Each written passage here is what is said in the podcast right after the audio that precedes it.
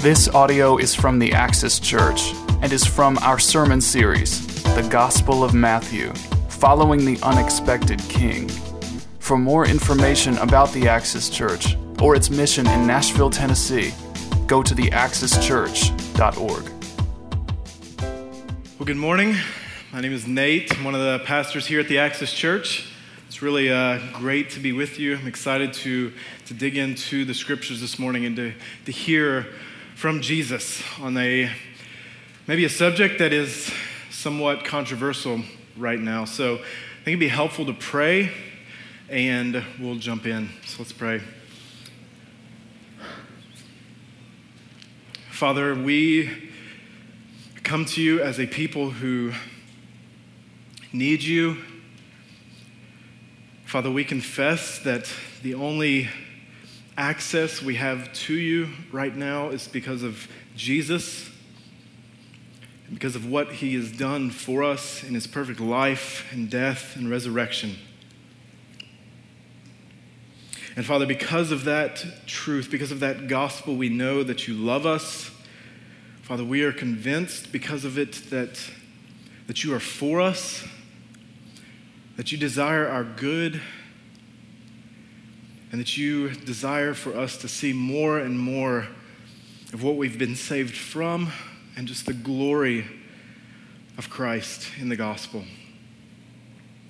And so this morning we, we beg you to help us. We beg you to give us understanding into your word, Lord. We recognize as sinful, fallen people that this word is impossible for us to hear This word is impossible for us to obey apart from your spirit. And so we ask for your help. We ask for your mercy. We ask for your spirit to be our teacher this morning. Help us to have hearts that are submissive to your word and submissive to your authority over our lives. We ask this in Christ's name for his glory. Amen. We have forgotten our identity. On Friday, June 26th, the Supreme Court of the United States voted to legalize gay marriage in all 50 states. And not to start off on a negative note, but I'm honestly somewhat disgusted and disappointed and surprised, maybe, not by the decision of our government, not by the celebration of the LGBT community and so many others. I'm more surprised at the response of so many professing Christians. You know, as we've journeyed as a church through the book of Matthew for some time now, one of the most obvious truths from this book, and honestly from all of the Gospels, is that the kingdom of God, the kingdom that Christ is establishing, is utterly and fundamentally different than any kingdom of this world. There simply is no neutrality in our response to the kingdom of Jesus. Jesus said, You are either with me or you're against me. And Jesus has been very gracious and very clear with us that the world will hate you because they hated Jesus. But the way a lot of Christians, I think, are responding to the Supreme Court decision is alarming because it reveals something about the way they view the world around them. Perhaps many of us have forgotten that this world is not our home. And so, when something significant happens in our country or that's not in step with, that's not aligned with the gospel, that's not aligned with the scriptures, we cannot and should not be surprised. It doesn't make sense for us as a people to be surprised when people who don't know Jesus or don't follow Jesus, or our government for that matter, don't actually walk in step with the Bible. That's should be obviously clear from the New Testament. And our, our world is changing. I mean, the things, things are not the way they were 50 years ago. Things are not the way they were in my grandparents' generation and a lot of your parents' and grandparents' generation either. And so many things we see today regarding marriage and sexuality and divorce and fornication and so on, these things were maybe at the in the margins 50 years ago and now they are front and center. And as you can tell, these things stir up Facebook debates and they stir up culture wars. And honestly, we are not as a church interested in Facebook debates. We're not interested in culture wars. We're definitely not interested in marrying the gospel with culture or the government. But we are deeply concerned with the proclamation of that gospel and the living out of that gospel through following Jesus. And so, in God's wisdom and in God's providence, we find ourselves landing in Matthew chapter 19 where Jesus teaches us about marriage and he teaches us about divorce. And how fitting and timely it is that over a year and a half ago or so, we started the book of Matthew. And we've actually talked about divorce in Matthew chapter 6 in the past. And very fitting that, that Jesus brings us here in his providence, in his wisdom today. Like, we didn't plan for this. It wasn't a let's skip ahead. This is the text where it is. And so, in light of all of the talk surrounding marriage in our culture, we believe that this has a, a lot to teach us as a church and as the people of God. I mean, marriage is a hot topic, and it was a hot topic in Jesus' day as well. And this text specifically, it records Jesus' response to a question about divorce. But we see Jesus making his answer it's very much bigger than just divorce. He defines for us the nature of marriage and he tells us of God's intentions for the marriage relationship, marriage that is according to his plan. And so, as a church, if we are to be a church at all, we seek to eagerly listen to and to humbly submit to and learn from and to wholeheartedly follow Christ and what he tells us. And so this morning is a unique opportunity. It's a unique opportunity that we have as a church to consider Jesus' words on a subject that is currently so divisive. And perhaps you feel um, so passionate about your view on marriage one way or another that just everything that I've said to this point makes you feel your heart's pounding. You're already defensive one way or another. Like, what in the world is he about to say?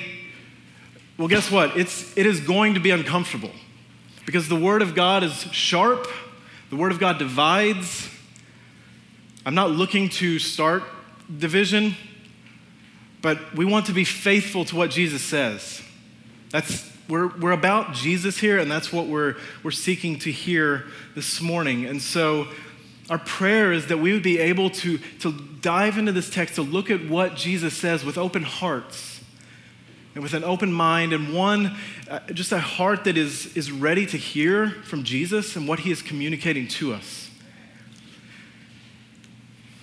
And just so you know, Jesus, he is quite big enough to handle your questions, he's quite big enough to handle your doubts. So if you're doubting, if you have questions, that's, that's perfectly okay. That's why we're here looking at what Jesus has to teach us. So I have just four points this morning that I think are going to help guide us through the text. The first point, just as a heads up, is the longest. I don't want you to think when I say point two that we're going to be here for another hour and a half. We're not. But it is the most foundational, and so that's the why it's most foundational in this text, and that's why we want to spend the most time on it. So, point one God created marriage. Look at Matthew chapter 19, verse 1. Now, when Jesus had finished these sayings, this is referring just to what he, he's been ta- telling his disciples and teaching them about what it means to be part of the kingdom in Matthew chapter 16 through 18. And so when he had finished these sayings, Jesus went away from Galilee and he entered into the region of Judea beyond the Jordan. In other words, what what Matthew's telling us is Jesus begins to head south towards Jerusalem, towards the cross, towards laying his life down for his people. And because of the popularity of Jesus' healing ministry in Galilee, Matthew tells us there were large crowds that followed him, and he healed them there.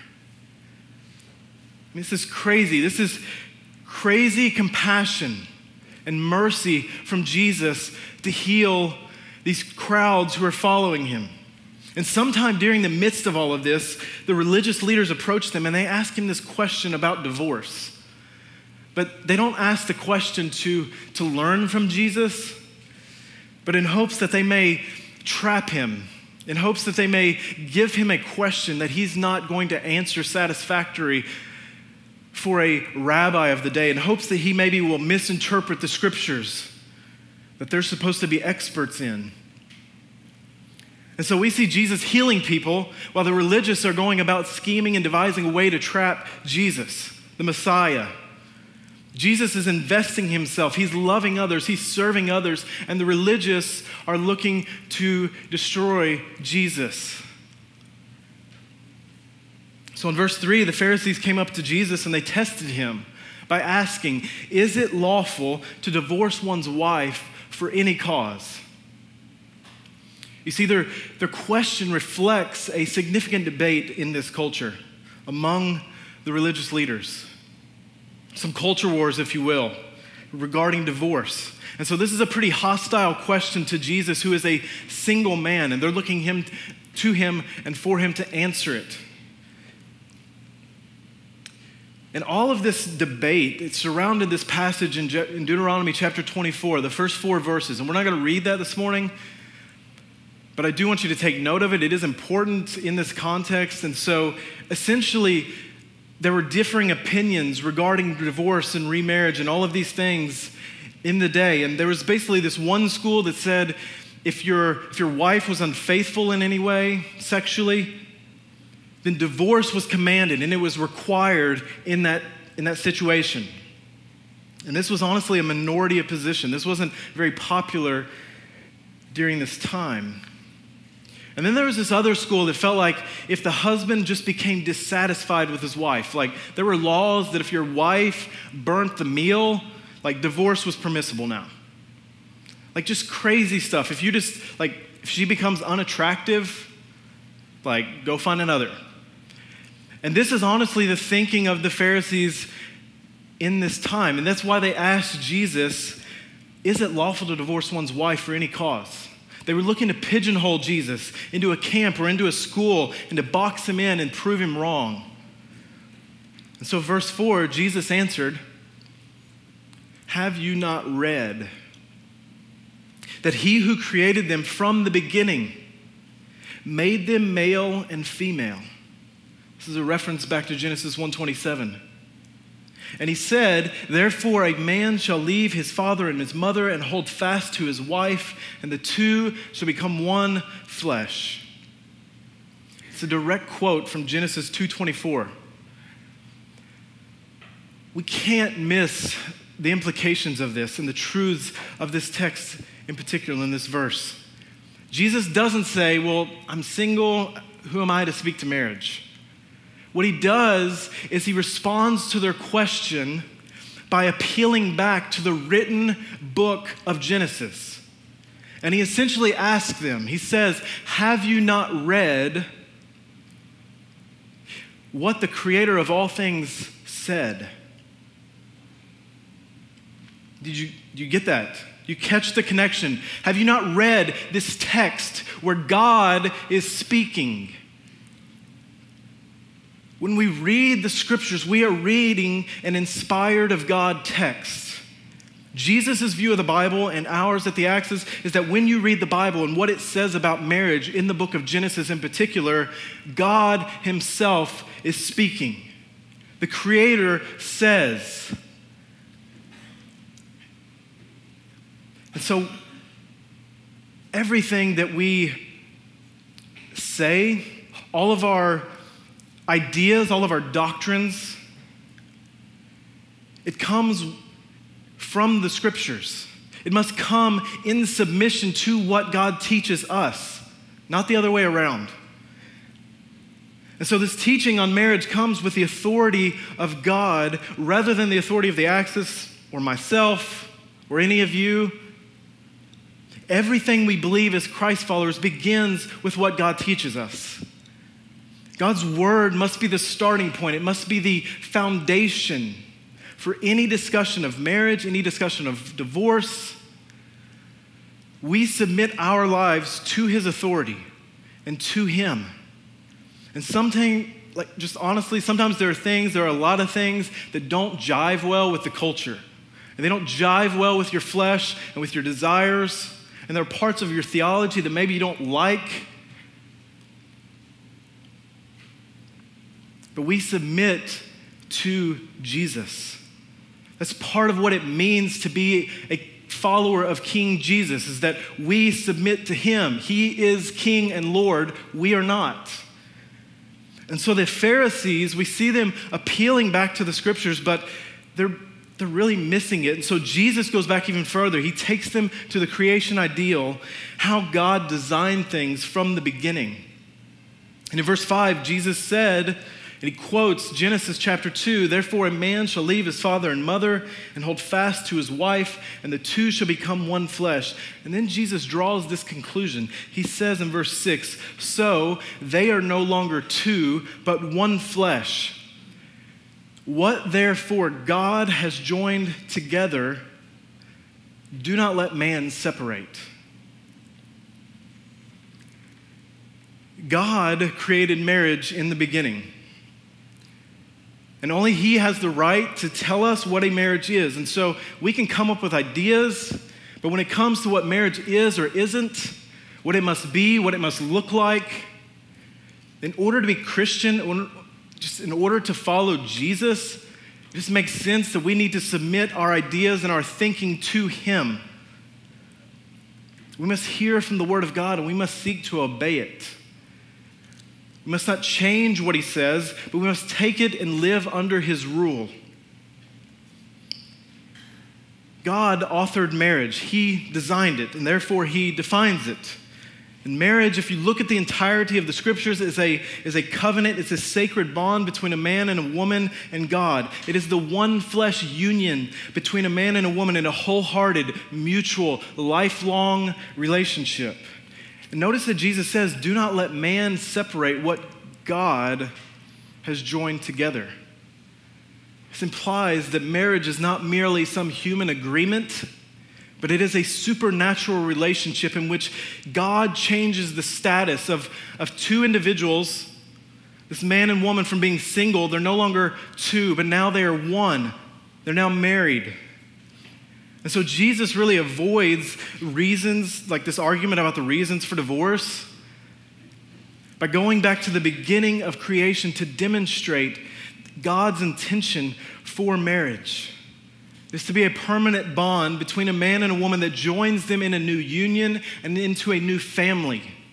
You leave your family, you become a new family. And if we keep reading in the New Testament, we get to the book of Ephesians that the Apostle Paul wrote. And Paul uses this same passage in Genesis. And so in Ephesians chapter 5, he teaches us this about marriage. He says, Therefore, a man shall leave his father and mother and hold fast to his wife, and the two shall become one flesh. This mystery is profound. And I'm saying that it refers to Christ and the church. And so, marriage, according to Paul, according to the Bible, is ultimately a pointer. It is a picture of Christ's love for his bride.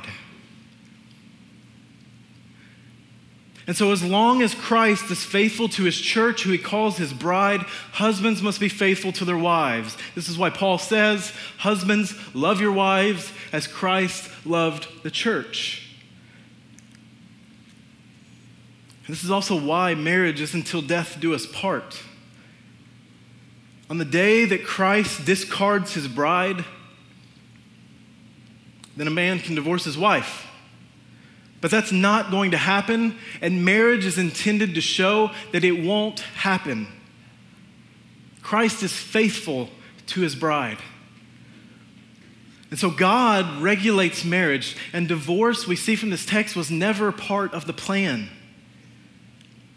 Only God makes marriage, and only He can break it. And so, marriage is not just merely a contractual legal agreement, it's not just a civil commitment necessarily, according to Jesus, but it is a sacred bond, it is a covenant between this couple and God. But although we know God, we see this from the text, God creates marriage in Genesis 2, it's very foundational. We also know Genesis 3 exists, doesn't it? We know that Adam and Eve sinned. They did their own thing in their own way. And as a result, sin and brokenness are part of our reality. Marriage relationships are not the way they're supposed to be. So, therefore, point two divorce is a result of marriage in a broken world. Look at verses 7 and 8. Jesus says, or they, they said to Jesus in response, Why then did Moses command to get one to give a certificate of divorce and to send her away? And Jesus said to them, Because of your hardness of heart, Moses allowed you to divorce your wives. This is huge, but from the beginning, it was not so. Divorce was never God's intention for marriage. But because there was hard hearted rebellion against God in, among the people of God, this led to serious defilements in the marriage relationship. The presence of sin in our world and in the community of God's people meant that some marriages would be seriously defiled and some marriages would be, unfortunately, irretrievable and beyond repair. And so God provided divorce as a solution to those cases. Now, Jesus differs very much with the, with the rabbis of his day by saying that divorce was only allowed. Divorce is only permitted in these situations. In other words, there are circumstances where divorce, according to Jesus, may be permitted and allowed, but it's never commanded, which tells us he doesn't view those marriages as beyond reconciliation or restoration. Now, can we just take a moment and be honest about something? I think we need to because too often we, we have a wrong view of marriage. And so, actually, why don't you repeat this with me? Because you, you need to get this. Three words marriage, marriage. is hard. Marriage is hard because we live in a broken world. And it's not just the world out there, it's what's in your heart. It's hard to love another sinner. It's hard to bear with another sinner. This should tell you something. It's intended to tell you something about Jesus' love for you. Because he loves you, and you are far worse than you actually think you are. And so, marriage is this uniting of two dreadful sinners into a lifelong relationship and so, any marital conflict is always, no matter how complex it is, is always a result of sin. Sin is involved, brokenness. Just as an example of um, how broken our world is and what kind of just stuff we're dealing with in our culture. About, I don't know, three or four weeks ago, um, I saw in the local Nashville news on my app this story and it was basically talking about a popular website that is intended to make it easy for spouses to cheat on their wives or their husbands.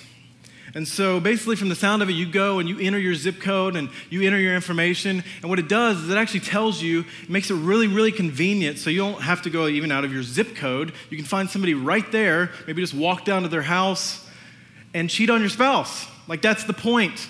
And guess what? There are about 58,000 people in Nashville on this one site. The top two zip codes In our city, on this website, are Sylvan Park, sorry guys, and Green Hills.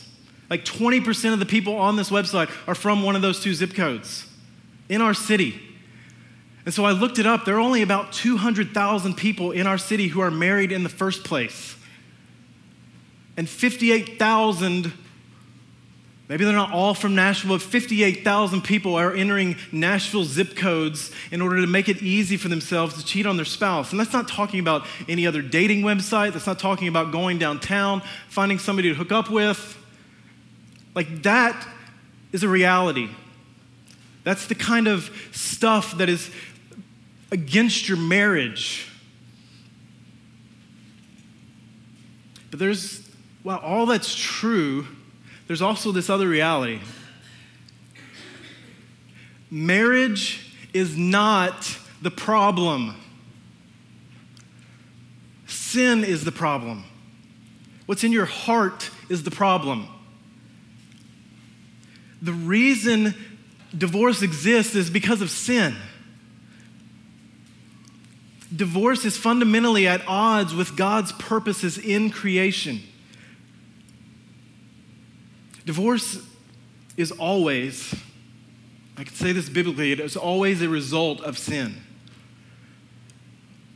And according to the Bible, there are only two scenarios in which divorce isn't actually sinful. One of those is in this text, and it says, except for sexual immorality, marital unfaithfulness. And in 1 Corinthians 7, we also see that complete desertion and abandonment by a spouse is also a grounds for divorce. And if you notice, both of those things are also sinful,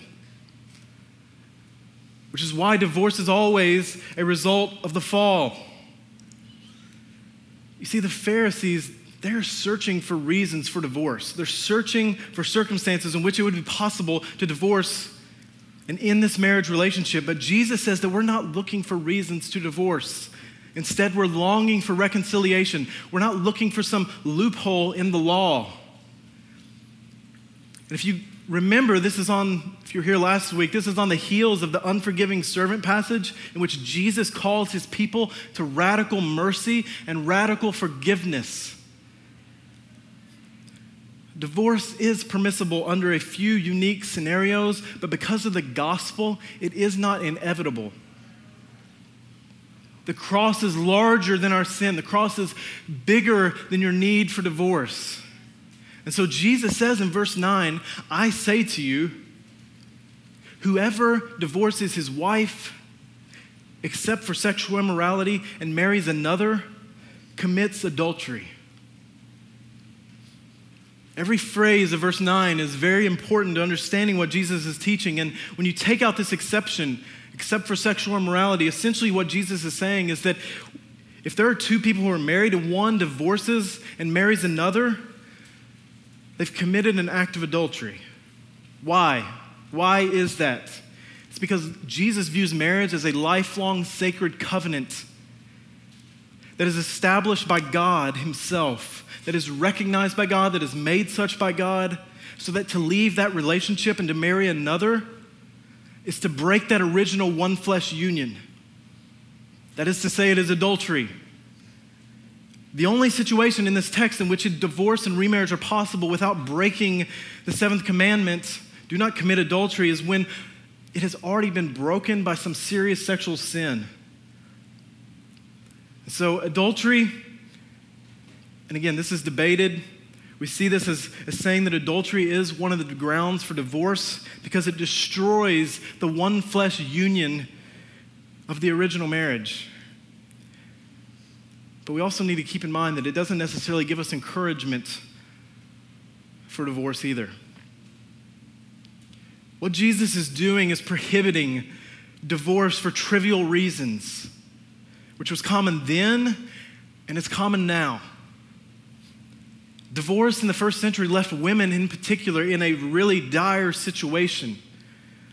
So Jesus is protecting them, but he's also protecting the institution of marriage itself here. Jesus does not command divorce in these scenarios. and restoration and, and forgiveness and reconciliation is a real option, is the main option. It is the option that we should be doing all we can to select because of Jesus and because of the gospel. Jesus' teaching is fundamentally different than all other teaching on marriage and divorce in the first century. He's very countercultural, he's very radical. And yet we learn more about marriage from verses 10 through 12. And so, point three, I think what we see here is that marriage is not ultimate. The disciples, after hearing Jesus' teaching and what he's saying, the disciples said to Jesus, Well, if such is the case of a man with his wife, it is better not to marry. And Jesus said to them, Not everyone can receive this saying, but only to those to whom it is given. For there are eunuchs who have been so from birth, and there are eunuchs who have been made eunuchs by men, and there are eunuchs who have made themselves eunuchs for the sake of the kingdom of heaven. Let the one who is able to receive this receive it. So apparently, the disciples during this time have kind of been in on the conversation. And so we see them asking Jesus a question, and they respond essentially that if what Jesus says is true about marriage, then let's not get married at all. They're seeing a situation in which God is calling them somehow to this lifelong terrible thing that they have to just stick it out. And Jesus actually implies that not marrying is better but only to those to whom it is given. In other words, there, there are times when God calls us to not marry. There are eunuchs, there are those who have taken painful and extreme measures to remain unmarried and celibate and pure for various reasons. But Jesus says there are some who've done that for the sake of the kingdom. Which tells us that marriage is not ultimate. Paul tells us in, in 1 Corinthians 7 that there are some whom God calls and gifts with the gift of singleness. For the sake of the gospel, for the sake of Christ's work, for the sake of the advance of the kingdom. But how in the world is it that God can call some to singleness? I want you to look at your neighbor and I want you to repeat this with me because whether you're single, whether you're married, whether you're engaged, doesn't matter. You need to preach this to yourself and you need to preach this to one another. You ready? Marriage will not complete me. Marriage will not complete you. One of the reasons we see marriage as a right in our society is because we see singleness as unfair. And yet, Jesus was the most complete, most fully human man to ever live, and yet he wasn't married. We need a better theology of singleness. And we as a church have failed so often here. We've made it the ideal that the perfect life is getting married, and that's not necessarily biblical. In fact, just as a side note, Pastor Jeremy and his wife Jill are, are looking to do a seminar in the future on singleness because it's so important. Friends, do not waste your singleness. There are single people here who can do no telling what that a father of four can't ever do because they have four children and they have a wife Friends, marriage is not ultimate. Jesus is ultimate. And there is something bigger than marriage. And it is what marriage is actually pointing us to, namely, experiencing the love of God in the cross of Jesus. Marriage is painting a picture of that love. Marriage is painting a picture of Christ's love for his bride. And we've made marriage, unfortunately, into something that it's not. We've put onto marriage expectations that it can't ever bear. I mean, just let's be honest, like, there are so many of single people in the church who want to be married because they love themselves and they love sex. And so the way the good Christian people act is to get married and to have sex. So that's, let's do that. And that is simply not a reason to get married. This is not, you're not going to find that in the Bible. There's bigger reasons. And the thing is, is that the reason all deviations from the biblical picture of marriage, the reason they are so serious, whether it's divorce, adultery, gay marriage, fornication, it doesn't matter. The reason that they're all so serious is because they all have one thing in common they all lie. They all lie about the gospel, and they all lie about the truth that Christ loves his bride and is faithful to her. And so, the reason God is serious in his word about our marriage covenants is because He's serious about his covenant with his people. Marriage is significant because of where it comes from and what it's pointing to, namely the covenant keeping love of God for his people. And our marriage relationships are supposed to be a picture of that faithful love and sacrifice. And the problem is, is that we have all failed. We can't live that out. There are no perfect marriages. There is no perfect person waiting for you. They're all sinners. Whatever person you find is a sinner, and they're broken, and so are you. So, the good news is point four God redeems our broken relationships in a broken world. Listen to 1 Corinthians chapter 6 and verses 11, 9 through 11. Paul's writing to Corinth, this messed up church, who are saints, who are God's people, who are the bride of Christ. And he says, Do you not know that the unrighteous will not inherit the kingdom of God? Neither the sexually immoral, nor idolaters, nor adulterers, nor men who practice homosexuality. And I know you're all like, yes, nor thieves, nor the greedy nor drunkards, nor revilers, nor swindlers will inherit the kingdom of God. And such were some of you.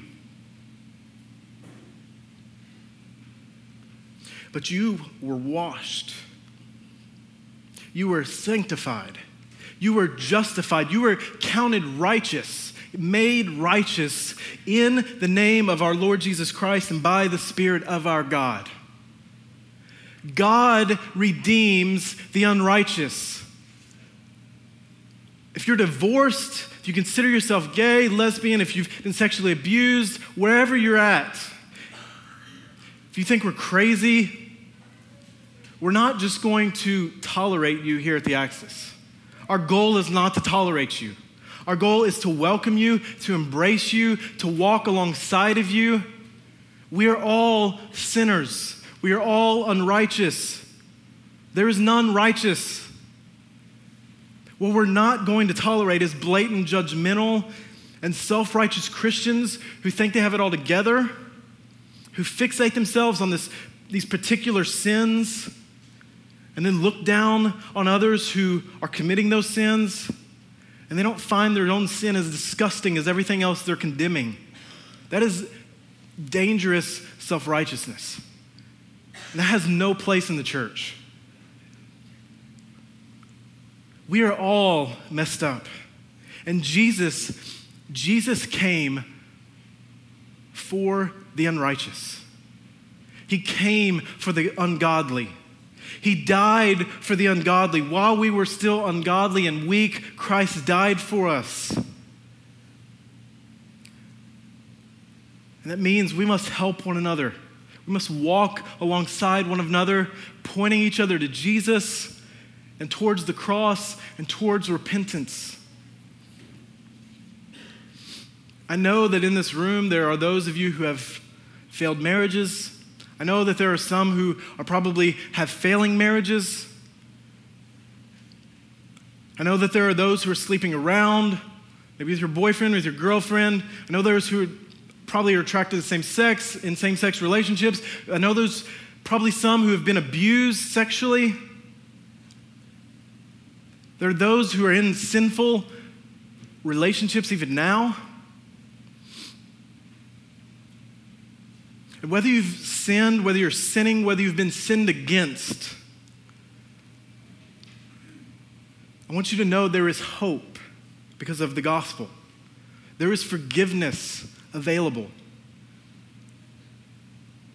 And undoubtedly, if you're willing to be honest, you're willing to be vulnerable this morning, this text maybe brings up some wounds, some old wounds, some new wounds. Because this is a hard word. But if you're trusting in Jesus alone this morning, if you're trusting Christ, you are part of the bride of Christ. You have been washed, you've been sanctified, you have been made righteous through Jesus. Regardless of your past, regardless of your present, there is forgiveness available. There is grace. There is mercy. Be encouraged this morning. Let the goodness of God in the gospel lead you to repentance. Because Christ is always faithful, Christ is always forgiving to his people. Access Church, our identity is not in this world.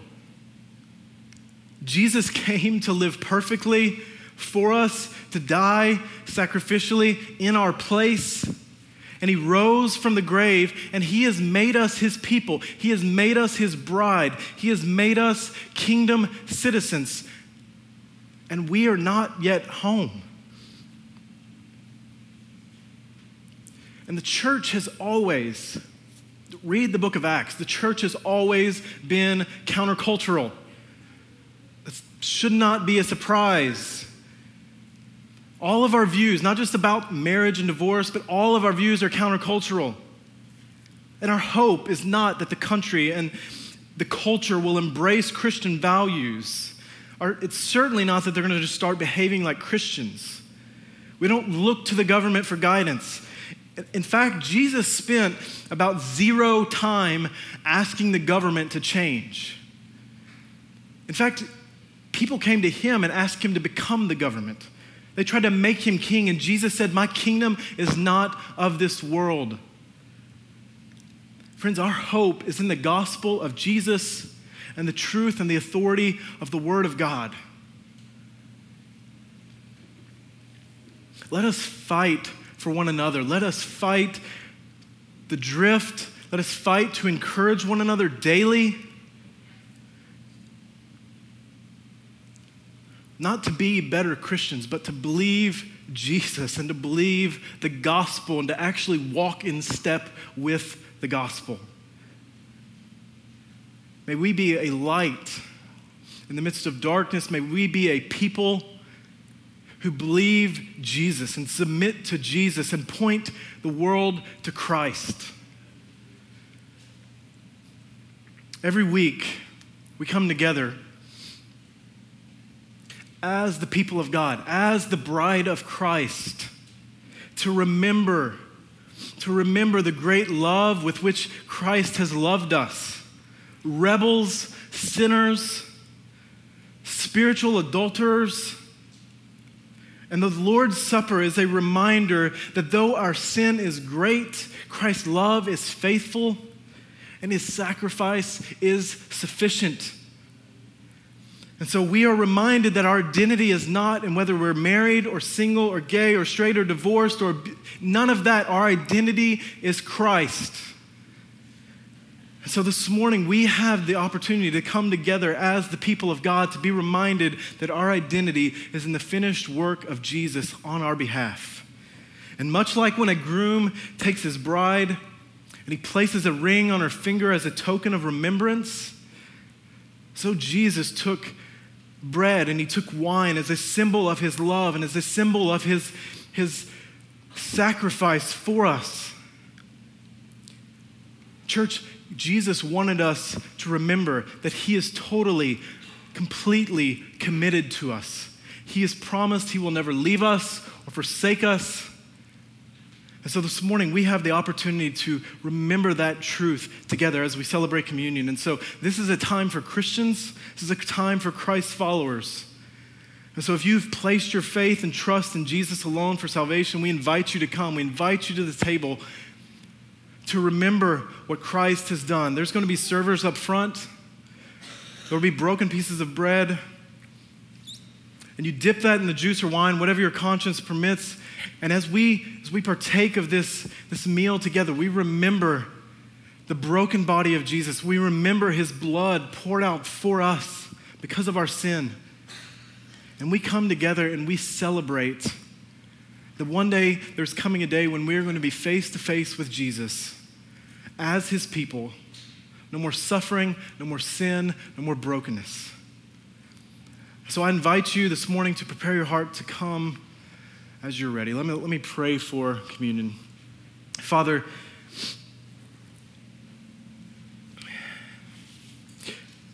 we are thankful and humbled that you love us. Father, we're thankful and humbled that you have pursued us no matter how much we have ran, no matter how much we have rebelled, no matter, no matter how much we have sinned against you, Lord, while we were still sinning, you sent your Son to die for us. Father, we can be confident that, that we don't have to walk in guilt, we don't have to walk in shame. Because Jesus has taken our guilt, He has taken our shame upon Himself, and He's bore it to the fullest extent so that we can have hope that there is no condemnation for those who are in Christ Jesus. Father, would you instill in our hearts this truth? Would you use this time of communion as a reminder of your great love for us? And Father, would you draw us closer to yourself? Would you draw us closer to one another? Father, you have made us one. Father, we confess that we are your people and you are our God. We ask this in the name of Jesus. Amen.